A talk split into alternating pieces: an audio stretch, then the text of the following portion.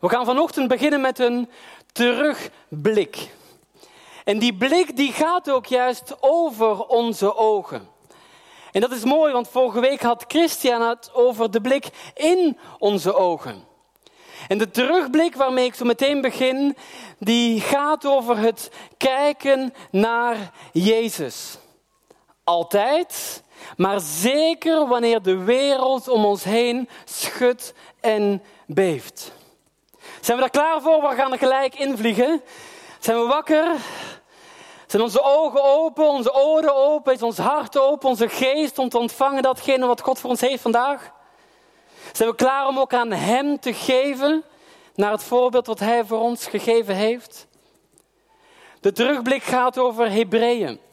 Hebreeën 12, vers 2a, daar staat, laten wij daarbij onze blik gericht houden op Jezus, de grondlegger en voltooier van deze wereld.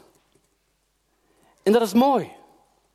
Met deze woorden begon ik en eindigde ik een korte preek die ik uh, meer dan een jaar geleden gegeven heb in de studio van Waardevol Leven gemeente.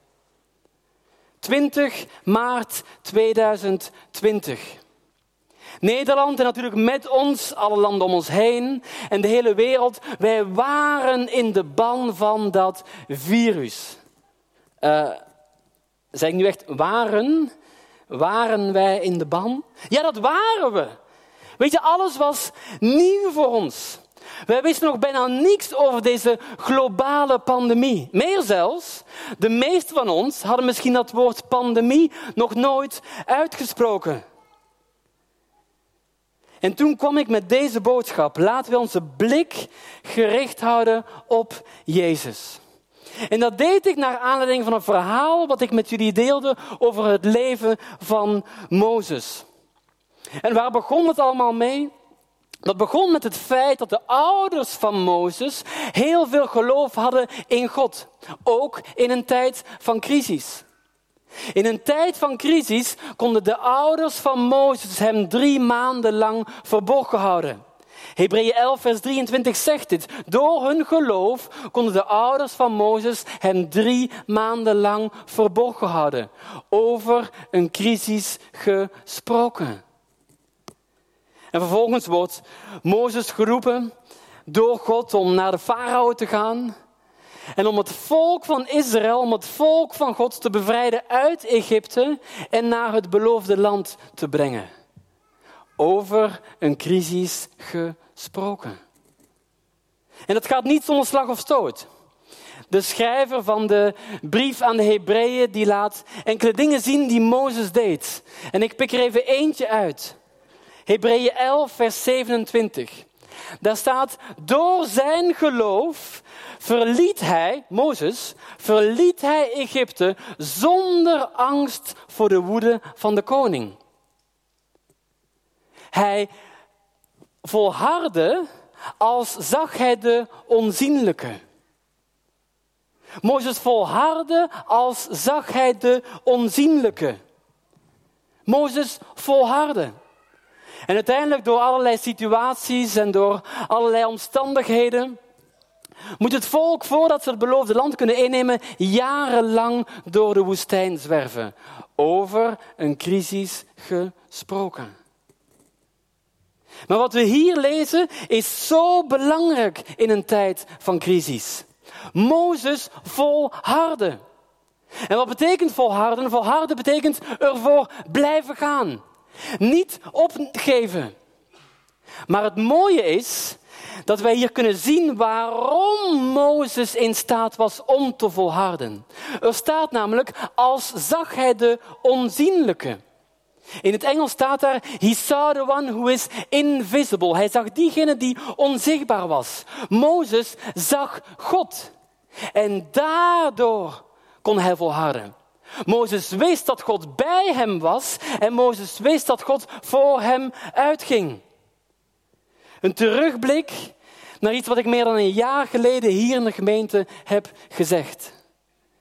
Wie van ons had, had kunnen denken dat we een jaar later nog steeds ons in deze crisis zouden bevinden?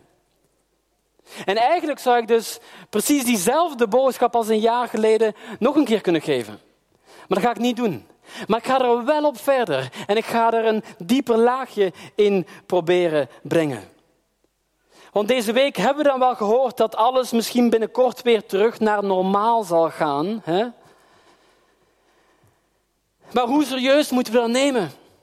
Hoe vaak hebben we deze woorden niet al gehoord? En daarom gaan we door op deze boodschap van volharden. En in de kern gaan we het dan hebben over het kennen van God, over het vertrouwen op God, over volharden en over ons leven in Zijn handen leggen.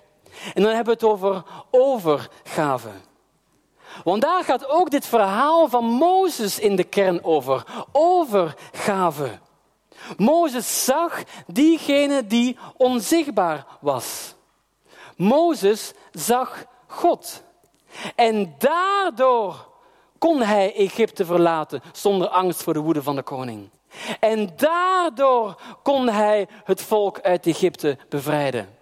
En daardoor kon hij het volk van God, het volk van Israël, jarenlang door een crisis heen leiden, dag in, dag uit. Maar alleen God zien is niet voldoende. Alleen God oppervlakkig kennen is niet voldoende. En het is juist, geloof ik, die diepere laag die Jezus heel mooi aan zijn discipelen uitlegt. In Matthäus 16, vers 24 en 25, daar spreekt Jezus hele bekende woorden uit, maar ook wel hele moeilijke woorden. Jezus zegt in Matthäus 16, vers 24, wie achter mij aan wil komen, moet zichzelf verloochenen en zijn kruis op zich nemen. Want zo zegt hij, wie zijn leven wil behouden, die zal het verliezen. Maar wie zijn leven, wil zal, wie zijn leven verliest omwille van mij, die zal het behouden. Oké, dit zijn allerlei woordspelingen. Hè? Eh, wat staat er nu? Wie zijn leven wil behouden, zal het verliezen. Maar als hij leven verliest omwille van mij, dan zal het behouden. Wat staat hier nu? En, en überhaupt, wat betekent dat? Je leven willen behouden. Net zoiets als sikkeneuren. Wat betekent dat nu? Je leven behouden. Wat betekent dat? Ik gebruik dat woord niet dagelijks. Ik denk dat als wij ons leven willen behouden, dat wij ten diepste ons leven onder controle willen houden. Dan willen we controle hebben over ons hele leven, of dan willen we controle houden over enkele aspecten in ons leven. Over onze geliefdes, over onze toekomstige partner, misschien wel over onze carrière. We willen controle houden over onze tijd, over onze bezittingen, over ons geld, over onze toekomst, over onze vrije tijd. Misschien herkent u het hele rijtje, dat kan. Misschien herkent u één of twee van de dingen die ik net opnoemde. Maar misschien zijn er andere dingen waarvan u in uw hart nu al weet, terwijl ik aan het praten ben. Ja, er is een gebied in mijn leven wat ik misschien nog onder controle wil houden. Of zoals de Bijbel hier zegt, een gebied in mijn leven dat ik nog wil behouden. Maar als ik dingen wil behouden en daardoor, en daardoor dingen onder controle wil houden, dan volgt er heel automatisch een grote uitdaging. En dit is de uitdaging. Vinden jullie van mijn tulpen? Ik heb het meegenomen niet voor de tulpen, maar wel omwille van het zand. Als ik dingen in mijn leven onder controle wil houden, dan vind ik het moeilijk om los te laten. En als ik dingen in mijn leven onder controle wil houden, en als mijn hand al vol is met die dingen beschermen, met die dingen behouden, met die dingen onder controle houden wat er al in ligt, dan kan ik niet datgene aannemen wat God misschien voor mij heeft klaarliggen. Want dan zijn mijn handen al vol. Dan kan ik niet aannemen dat leven wat Hij misschien voor mij heeft wegliggen. Maar begrijp me niet verkeerd. Want hier zit namelijk wel een moeilijkheid. Waarom doen we dat niet? Omdat wij heel vaak bang zijn in de kern. Wij zijn bang voor datgene wat komen gaat. Wij durven heel vaak onze handen niet te openen, Omdat wij soms een godsbeeld hebben, dat wij denken als wij onze handen openen, wat doet God dan? Dan komt Hij met een wervelwind naar ons toe en dan slaat Hij datgene wat in ons hand zit zo in één keer weg. En dan blijven wij met lege handen achter. Daar zijn wij vaak in de kern bang voor. Geen nood, ik weet waar de stofzuiger staat en ik ruim dit zelf op. Ik weet waar de sleutel hangt en in de mannenwc. Ik, ik, ik, ik weet waar het allemaal te vinden is. Ik doe het ook zelf. Ja? Maar daar zijn wij bang voor. Wij zijn bang dat wij uiteindelijk met lege handen achterblijven. Maar lieve mensen, ik geloof daar niet in. Echt waar. Ik geloof daar niet in. Ik ga hier niet in mee. Als wij ons leven leven in lijn met zijn natuur, met zijn karakter.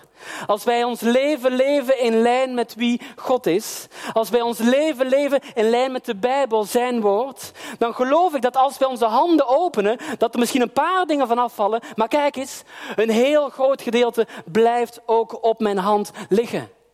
Want als we ons leven leven in lijn met wie Hij is, dan is er een hele grote kans dat datgene wat in ons hand ligt rechtstreeks van Hem afkomstig is.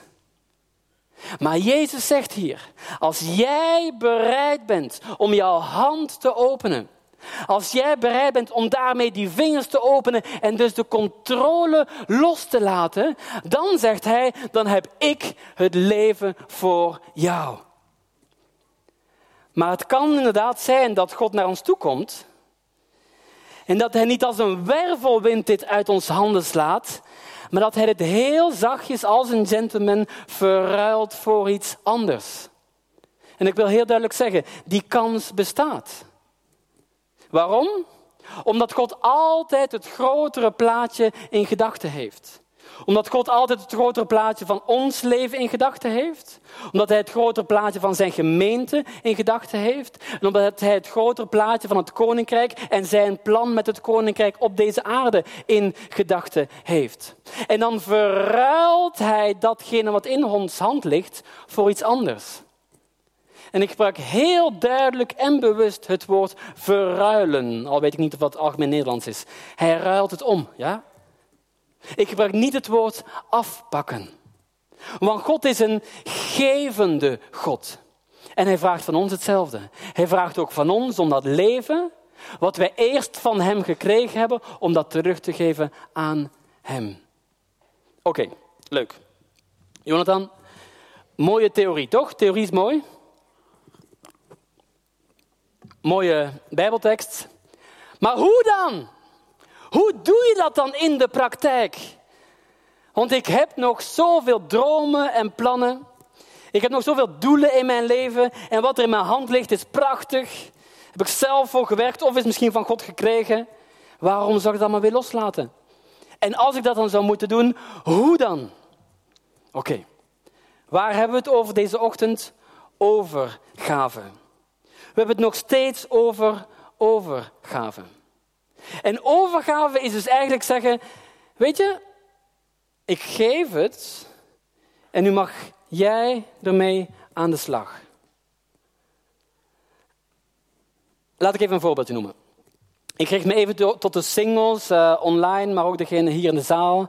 Wat als je op zoek bent naar een partner en je zegt vanochtend tegen, oh nee, ik zeg vanochtend tegen jou, weet je, laat mij het maar regelen. Hè? Ik, Jonathan. Misschien ben ik vroeger wel, voor bij Jeugd van Opdracht aan de slag ging, misschien ben ik wel een matchmaker geweest. Maar weet je, ik zeg even, laat mij het maar regelen. Ik heb een paar dagen nodig hoor. Ik heb wel echt een paar dagen nodig. Maar tegen woensdag moet het lukken. Zeg maar, uh, hoe groot moet die persoon zijn? Wat voor kwaliteit? Wat weer maar. Uh, woensdag doe ik het. Ja? Zouden heel veel mensen dat aan mij geven en, en, en zou ik daar dan mee aan de slag gaan? Nee toch? Niemand zou dat doen. Ik bedoel, waarom zou je die wens van jou in mijn handen leggen? Niemand zou het doen. We zouden zeggen, Jonathan, leuk aanbod, echt leuk. Maar nee, dank je. Ik regel het zelf wel. En die woorden neem ik even mee. Nee, dank je. Ik regel het zelf wel. Precies diezelfde woorden spreken wij zo vaak uit naar God. Misschien niet met onze mond en misschien ook niet heel bewust, maar wel in onze gedachten en misschien vooral in ons hart. Nee, dank je. Ik regel het zelf wel. Ik heb mijn eigen ideeën over een partner. Ik heb mijn eigen ideeën over een carrière. Ik heb mijn eigen doelen, mijn eigen plannen, mijn eigen visies. En ik weet heus wel hoe ik er moet komen zonder te sikkeneuren. Ik weet echt wel. Ander voorbeeld. Wat als ik zou zeggen, oké, maak jij je zorgen over je baan? Maak jij je zorgen over je carrière? Weet je, geen probleem, geef het aan mij vandaag. Ook nu weer, ik heb een paar dagen nodig. Toch wat tot donderdag dan. Want ik ben al bezig met alle singles tot woensdag. Geef het maar aan mij. Leg je, handen maar in mijn, leg je leven maar in mijn handen en ik regel het. Zou iemand dat doen? Nee. Totaal niet. Oké, dit zijn twee voorbeeldjes. Ik wil wel even erbij zeggen als extra uitleg, ik wil daar niet licht overheen gaan, oké? Dit waren gewoon twee voorbeeldjes. Ik begrijp het zeker dat als jij op zoek bent naar een partner in je leven en je hebt dat al heel vaak aan God teruggegeven en je bent teleurgesteld geraakt, ik erken en ik herken dat het moeilijk kan zijn. Hetzelfde met carrière en ook uiteraard deze coronacrisis waar we in zitten. Misschien zijn sommigen van ons wel hun baan kwijtgeraakt. Ik wil daar niet licht overheen gaan. Dus begrijp mij met deze voorbeelden niet verkeerd. Want ik kan me voorstellen dat jij in deze situatie zit en dat je aan het ploeteren bent. Maar het zijn juist deze woorden die ik eigenlijk wil noemen. Bij God doen wij vaak hetzelfde. Wij zijn vaak bezig om onszelf door een crisis heen te laten ploeteren. In plaats van dat wij in staat zijn om die hele crisis, en voor iedereen is die crisis anders, om die hele crisis aan Hem te geven. Onze verlangens, onze moeilijkheden, onze frustraties, maar ook wat ik al zei, doelen en visies in ons leven. We denken dat we het zelf wel kunnen. En dan zingen we wel, of dan zeggen we wel dat we ons overgeven.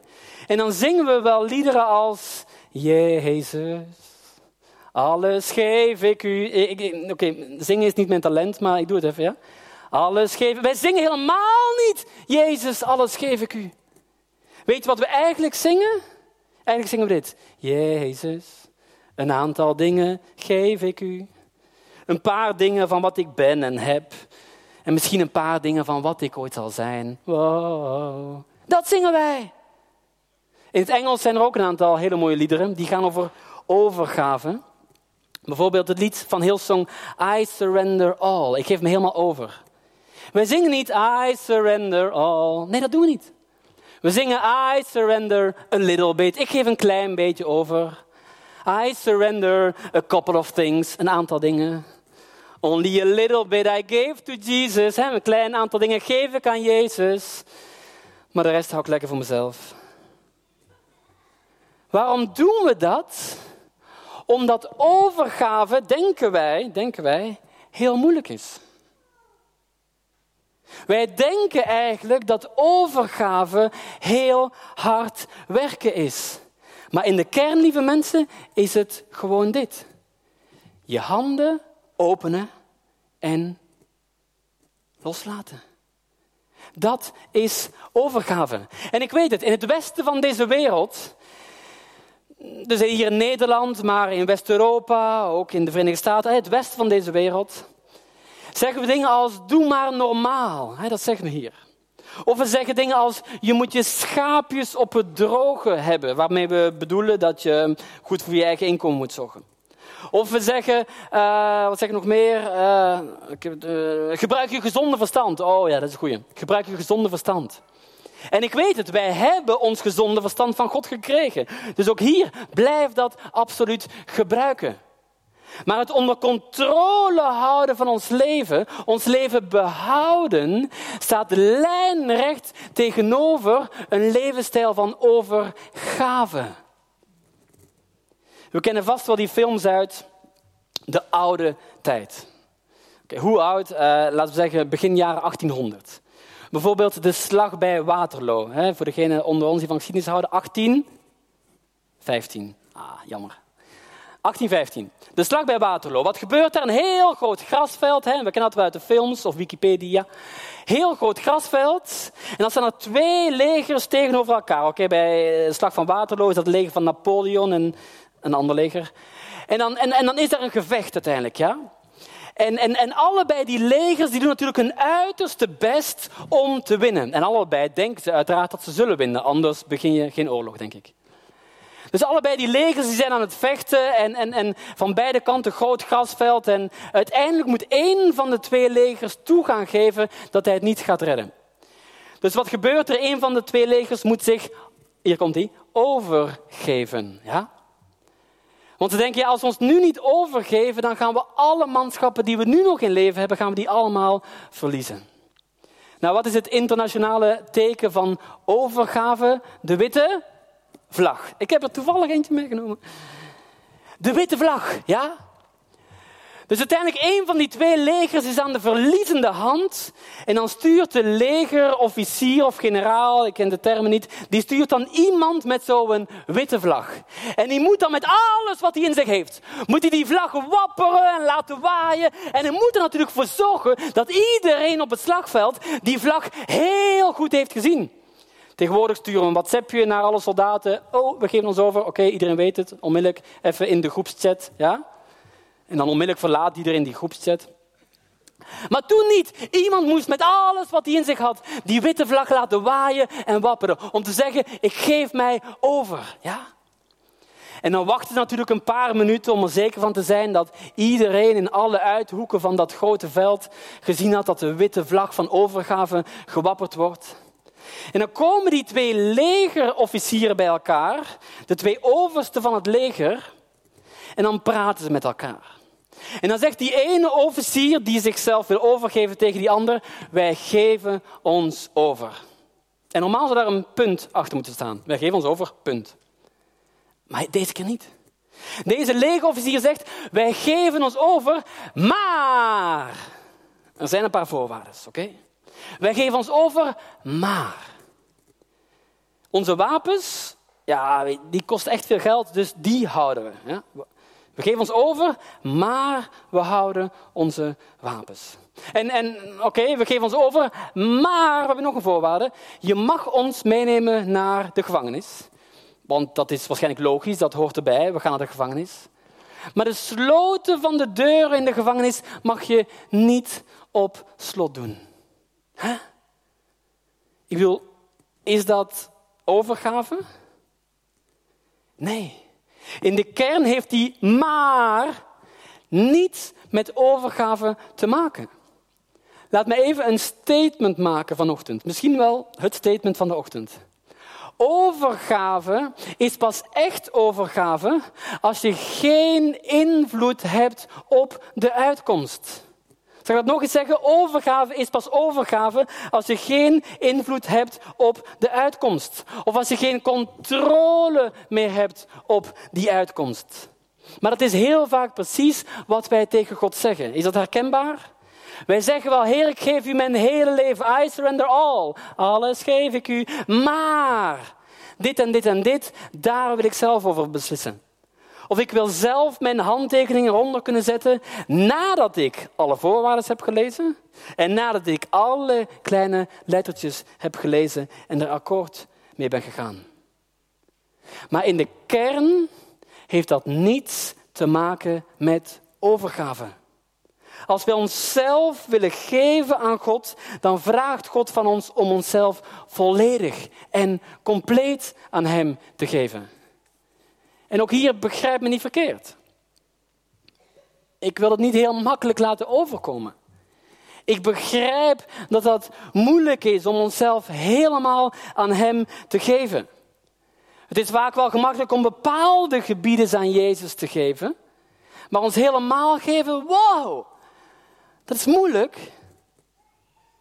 We willen zelf vaak nog ons hand gesloten houden. Maar dan kunnen we niet dat leven grijpen wat Hij werkelijk voor ons heeft. En waarom niet? Hier komt de waarom. Vaak durven wij ons leven, en het is heel algemeniserend, hè? misschien is dat voor u anders, maar wij durven vaak ons leven niet aan God volledig te geven, omdat wij het vertrouwen in God missen. Omdat we dus met andere woorden geen geloof hebben in die goede afloop. En in de kern zijn we dus bang voor datgene wat komen gaat. En dat brengt mij bij die hele bekende woorden van Jezus net voor hij naar het kruis ging.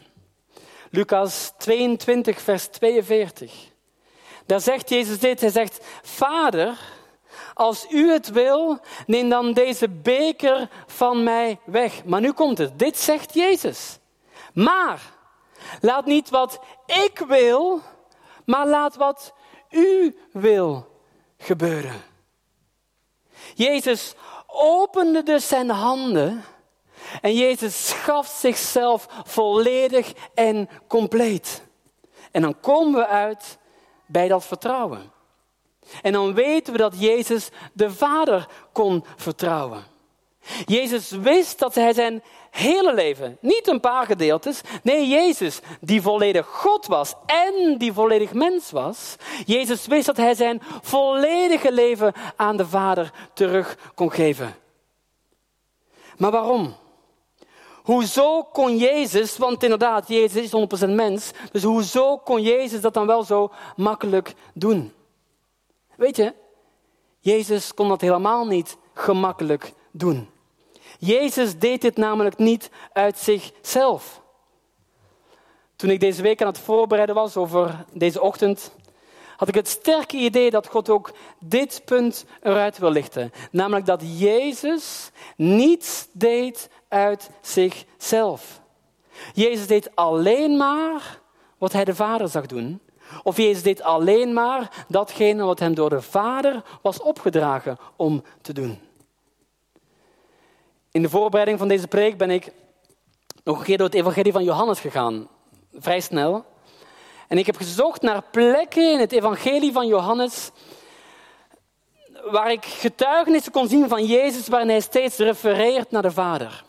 Waarin hij dus letterlijk zegt dat hij niets uit zichzelf kan doen, maar alleen datgene wat hij de Vader heeft zien doen. Of waarin hij dus zegt dat hij door de Vader gezonden is. Of dat hij zegt dat hij alleen maar een voorbeeld neemt aan de Vader, enzovoort, enzovoort. En waarschijnlijk zijn er meer, maar in mijn snelle blik zag ik meer dan 30 versen waarin Jezus refereert naar de Vader. De eerste keer gebeurt dat in Johannes 5, vers 19. Daar staat waarachtig, dat zegt Jezus, waarachtig, ik verzeker jullie. De zoon, pratend over zichzelf, de zoon kan uit zichzelf niets doen. Hij kan alleen doen wat hij de vader ziet doen. En wat de vader doet, dat doet de zoon op dezelfde manier. En hij gaat verder in vers 30 van datzelfde hoofdstuk, hoofdstuk 5 van Johannes. En daar zegt hij dit: Ik kan niets doen uit mijzelf. Even pauze. Jezus zegt: Ik kan niets doen uit mijzelf.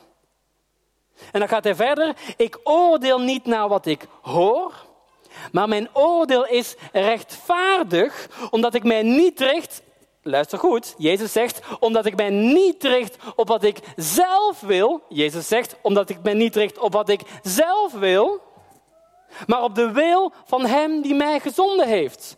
Ook hier weer doelend op zijn Vader.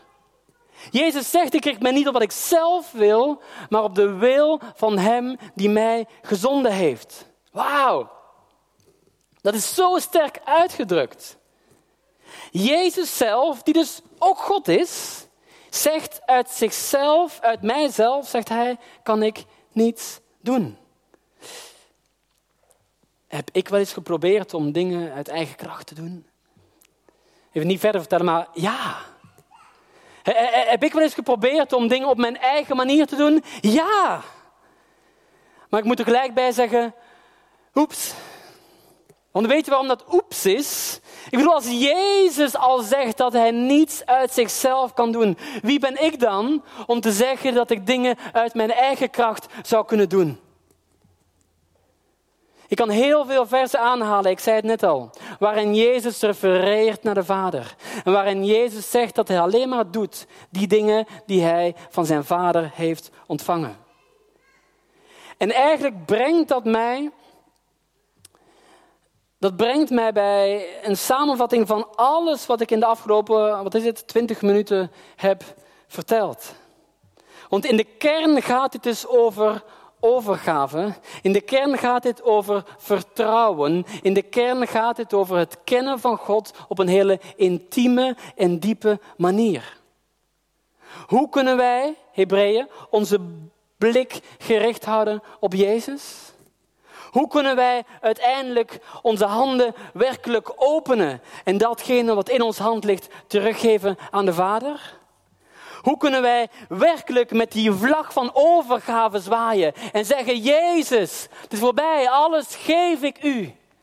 En hoe kunnen inderdaad die liederen zingen? Jezus, alles geef ik u. We kunnen alleen maar tot dat punt komen als wij werkelijk geloof hebben in de uitkomst.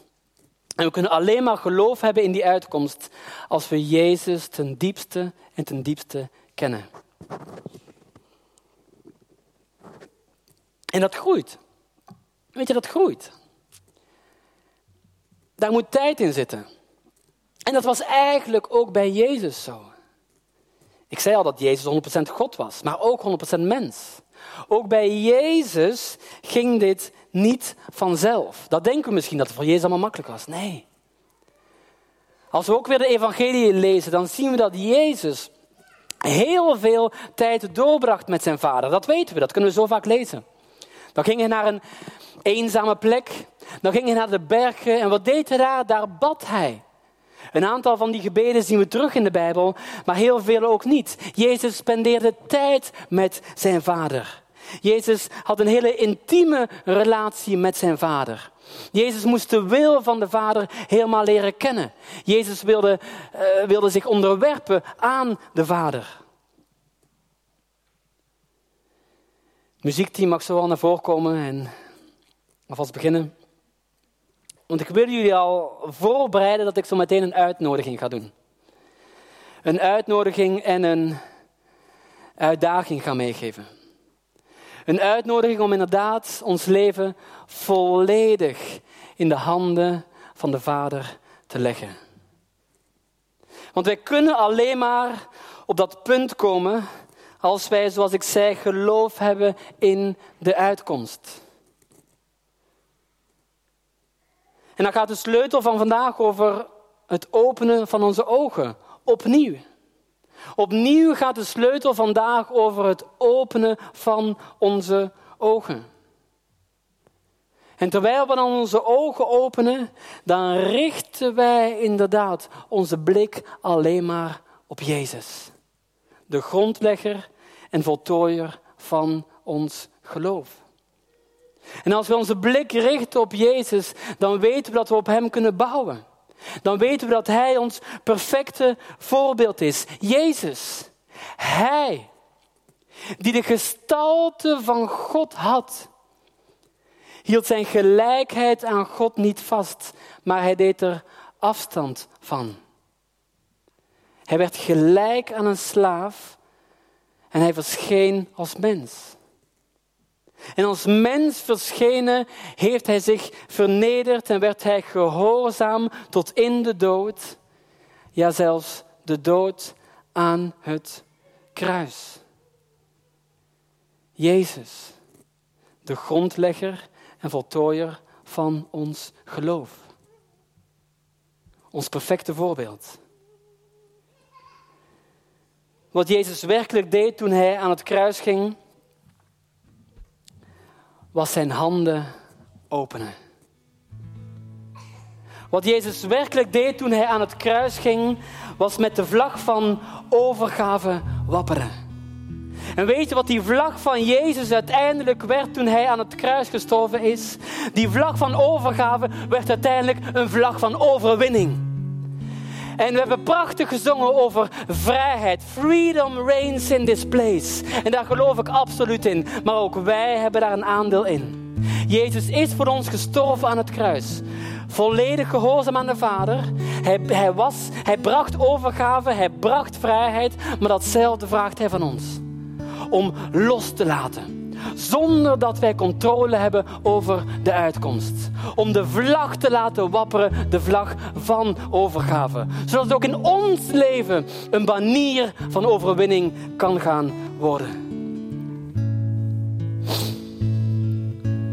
Dat is een hele mooi lied, die we ook vaak op de radio horen. Dat lied van Lauren Daigle. Bekend lied, You Say heet het, ik denk ik. En zij zegt daar, taking all I have and now I'm laying it at your feet. Wat zij daar eigenlijk zegt is dit, alles wat ik heb, leg ik voor u neer aan uw voeten.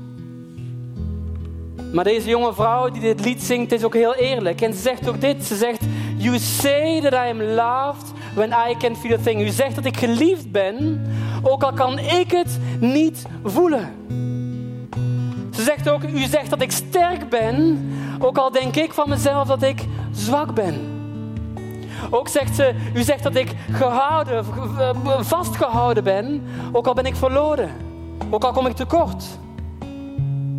En ook zegt ze, als ik nergens bij hoor, dan zegt u dat ik van u ben. Opnieuw deze woorden, over een crisis gesproken. Door de geschiedenis heen zijn heel veel mensen door een crisis gegaan. En dan hebben wij die keuze, ja, in ons hand. Hey. Wij hebben die keuze. Hoe gaan we door een crisis? Alleen, ploeterend, hardwerkend? Of openen wij, en begrijp me niet verkeerd, dat doen we niet alleen. Openen wij met behulp van de Vader, met behulp van de Zoon, met behulp van de Heilige Geest onze handen. Dan zien we dat die eenheid betrokken in ons leven en bij alles wat in onze hand ligt. Dan laten we de Vader over ons leven spreken. Dan laten we de Heilige Geest toe om in ons leven te spreken dan vieren we een lied van overwinning door datgene wat Jezus voor ons gedaan heeft. En samen met Hem openen wij dan onze handen.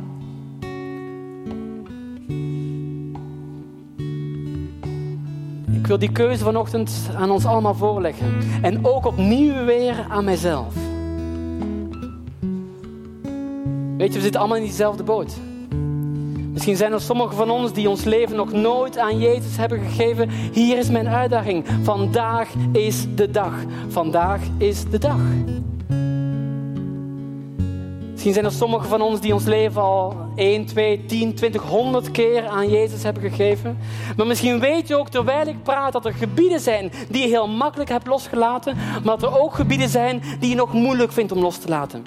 Waar je nog controle over wilt uitoefenen. Die je nog wil behouden. Zullen we gaan staan als gemeente als u daartoe in staat bent? Want tegen die mensen wil ik, en, en we hebben geen grote bedieningstijd hier, we houden nog steeds onze afstand. Maar gewoon waar we ons bevinden, hier in de zaal of thuis, of als je deze dienst later terugkijkt. Jezus is voor ons gestorven. Jezus gaf zichzelf volledig en compleet. Jezus zwaaide met die vlag van overwinning. Laat onze ogen sluiten. En als de Heilige Geest op dit moment tegen u spreekt, dan wil ik zeggen, wees open voor datgene wat God op dit moment in u, in jou, in jullie leven aan het doen is. Individueel, misschien hele gezinnen samen, maar ook wij als gemeente. En dan denken we in ons hart en in onze gedachten, denken wij aan die dingen die we nog vasthouden. Dan denken wij aan die dingen waar we nog controle over willen uitoefenen. En dan zeggen we heel simpel, Jezus, u kon uit uzelf niets doen. En daar neem ik een voorbeeld aan. U kon uit uzelf niets doen. En daarom, Jezus, vraag ik dat u mij helpt om mijn handen te openen. Dat u mij helpt om mijn ogen te openen, de ogen van mijn hart te openen. En u werkelijk te zien voor wie u bent.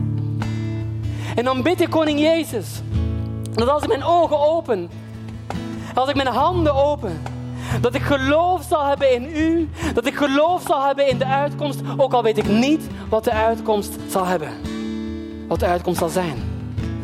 En dan bid ik, Vader, dat als ik mijn ogen open, dat ik mag weten dat u niet in één keer alles eruit gooit. Dat u het misschien verruilt voor iets wat anders is. Voor iets wat past in uw plaatje. Maar Heer, we beginnen opnieuw met ons leven aan u geven. En op dit moment bid ik voor iedereen van ons hier in de zaal, voor iedereen thuis, voor iedereen die later kijkt. Dat we inderdaad in staat zullen zijn om ons leven aan Hem te geven. En als je op dat punt bent en je kan voor jezelf één, meerdere, misschien het hele rijtje wel opnoemen, dan wil ik je uitdagen om gewoon in stilte, fluisterend, te zeggen: Heer, dit geef ik u. Dit gebied in mijn leven, hier worstel ik mee. Dit gebied in deze crisis, hier worstel ik mee. Dingen die ik heb genoemd, dingen die ik niet heb genoemd. Jij weet het, u weet het. En dan zeg je heel simpel: Heer, ik geef het aan u. Niet omdat ik het zelf kan, want u zelf kon uit uzelf ook niets doen, maar omdat ik het samen met de Vader, samen met Jezus, samen met de Heilige Geest kan doen. Ik geef mijzelf, mijn leven en deze gebieden in mijn leven terug aan u. En eigenlijk is dan de oorlog voorbij. De oorlog is al lang voorbij. Wij mogen zwaaien en wapperen met die vlag van overgave en die vlag van overwinning. En zullen we eens luisteren? Hoe klinkt dit? Klinkt het als vrijheid? Klinkt het als de strijd is overwonnen? Klinkt het als we hoeven het niet alleen te doen, maar Jezus strijdt in ons en de strijd is al lang gestreden? U zegt dat ik geliefd ben. U zegt dat u mij vasthoudt. En u zegt dat u van mij houdt. En Jezus, daar dank ik je voor. Heer, zo wil ik iedereen in deze gemeente zegenen. In de naam van de Vader, in de naam van de Zoon en in de naam van de Heilige Geest. Als we vanaf hier gaan, ik bid ook, Heer, uw grote bescherming uit. Over ieder woord wat gesproken is, maar vooral over ieder woord wat in ieder van ons persoonlijk ontvangen is. Ik bid uw bescherming uit dat niets geroofd zal worden in de naam van Jezus. Maar dat u, koning Jezus, uw leven, uw overvloedige leven, Johannes 10, vers 10, uw overvloedige leven nog meer in ons zult uitstorten. En Heer, dan zeggen we, we houden van u. We danken u voor het wonder van het kruis. En we danken u dat u met ons meegaat, waar wij ook gaan, in Jezus' naam.